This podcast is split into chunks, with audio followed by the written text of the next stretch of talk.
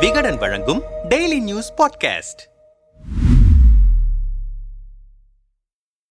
டெல்லியில் முதல்வர் அரவிந்த் கெஜ்ரிவால் தலைமையில் ஆம் ஆத்மி கட்சியின் ஆட்சி நடக்கிறது. இங்கு துணைநிலை ஆளுநராக இருப்பவர் வினய்குமார் சக்சேனா. இவருக்கும் மாநில அரசுக்கும் இடையில் நீண்ட நாட்களாக மோதல் போக்கு இருந்து வருகிறது. இந்த பிரச்சினை ஐஏஎஸ் அதிகாரிகளை நியமிக்கும் விவகாரத்தில் வெடித்தது. இதையடுத்து மாநில நிர்வாகத்தில் யாருக்கு அதிகாரம் இருக்கிறது என்பது குறித்து உச்சநீதிமன்றத்தில் ஆம் ஆத்மி வழக்கு தொடர்ந்தது. இந்த வழக்கை உச்சநீதிமன்ற தலைமை நீதிபதி சந்திரசூட் தலைமையிலான அமர்வு விசாரித்து தீர்ப்பு வழங்கியது. அதில் டெல்லி டெல்லியில் ஐஏஎஸ் அதிகாரிகளை நியமிக்க இடமாற்றம் செய்ய ஆளுநருக்கு அதிகாரம் கிடையாது. மக்களால் தேர்வு செய்யப்பட்ட மாநில அரசுக்கே முழு அதிகாரம் இருக்கிறது. அரசு அதிகாரிகளை கட்டுப்படுத்தும் அதிகாரம் மக்களால் தேர்ந்தெடுக்கப்பட்ட அரசுக்கு வழங்கப்படாவிட்டால் அரசியல் அமைப்பின் அடிப்படையே கேள்விக்குறியாகிவிடும் என தெரிவித்திருந்தது. இந்த தீர்ப்பு வெளியான சில மணி நேரத்திலேயே சேவைகள் துறை செயலாளர் ஆஷிஷ் மோரை இடமாற்றம் செய்து டெல்லி முதல்வர் அரவிந்த் கெஜ்ரிவால் உத்தரவிட்டார். ஆனால் அதற்கு டெல்லி துணைநிலை ஆளுநர் வினய்குமார் சக்சேனா ஒப்புதல் அளிக்கவில்லை. பின்னர் உச்சநீதிமன்றத்தின் உத்தரவையே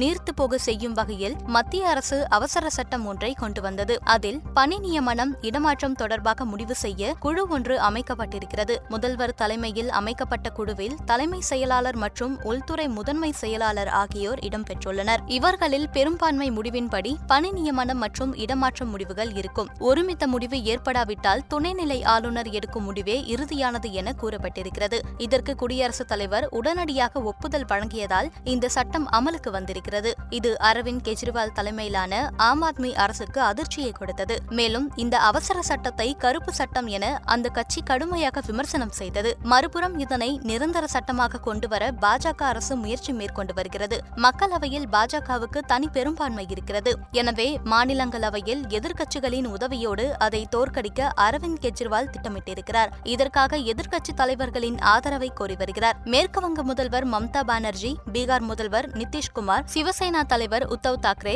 தேசியவாத காங்கிரஸ் தலைவர் சரத் பவார் ஆகியோரை சந்தித்து ஆதரவு கோரியுள்ளார். அதன் ஒரு பகுதியாக காங்கிரஸ் கட்சியின் ஆதரவை பெற அக்கட்சியின் தேசிய தலைவர் மல்லிகார்ஜுன கார்கேவையும் ராகுல் காந்தியையும் சந்திக்க நேரம் கேட்கப்பட்டிருப்பதாக அரவிந்த் கெஜ்ரிவால் தெரிவித்துள்ளார். ஆனால் இதுவரை தேதி ஒதுக்கப்படவில்லை என சொல்லப்படுகிறது. எனவே காங்கிரஸ் தலைவர் ராகுல் காந்தி இந்த விவகாரத்தில் தயக்கம் காட்டுவதன் பின்னணி என்ன என்பது குறித்த கேள்வி எழுகிறது. இது குறித்த நம்மிடம் பேசிய மூத்த பத்திரிகையாளர் பிரியன் இந்த சட்டம் மாநில அரசின் உரிமைகளை பறிக்கிறது என்பதில் யாருக்கும் மாற்று கருத்து இல்லை. இதையடுத்து கெஜ்ரிவாலுக்கு எதிர்க்கட்சி தலைவர்களான மம்தா பானர்ஜி சரத்பவார் உள்ளிட்டோர் ஆதரவு தெரிவித்துவிட்டார்கள் மக்களவையில் காங்கிரசின் ஆதரவு ஆம் ஆத்மிக்கு தேவை. அதனால்தான் காங்கிரஸ் தலைவர்களை சந்திக்க கெஜ்ரிவால் முயற்சி மேற்கொண்டு வருகிறார். ஆனால் டெல்லி காங்கிரஸ் தலைவர்கள் இதற்கு கடும் எதிர்ப்பு தெரிவிக்கிறார்கள். மேலும் அவர்கள் பாஜகவின் பி டீம் தான் ஆம் ஆத்மி. காஷ்மீரில் முன்னூத்தி எழுபது சட்டத்திற்கு ஆதரவு தெரிவித்தார். டெல்லி மற்றும் பஞ்சாப் தேர்தலில் காங்கிரஸ் கட்சிக்கு ஏற்பட்ட தோல்விக்கு ஆம் ஆத்மி தான் காரணம். அவருக்கு அவசரம் என்பதால் தான் நம்மை தேடுகிறார்.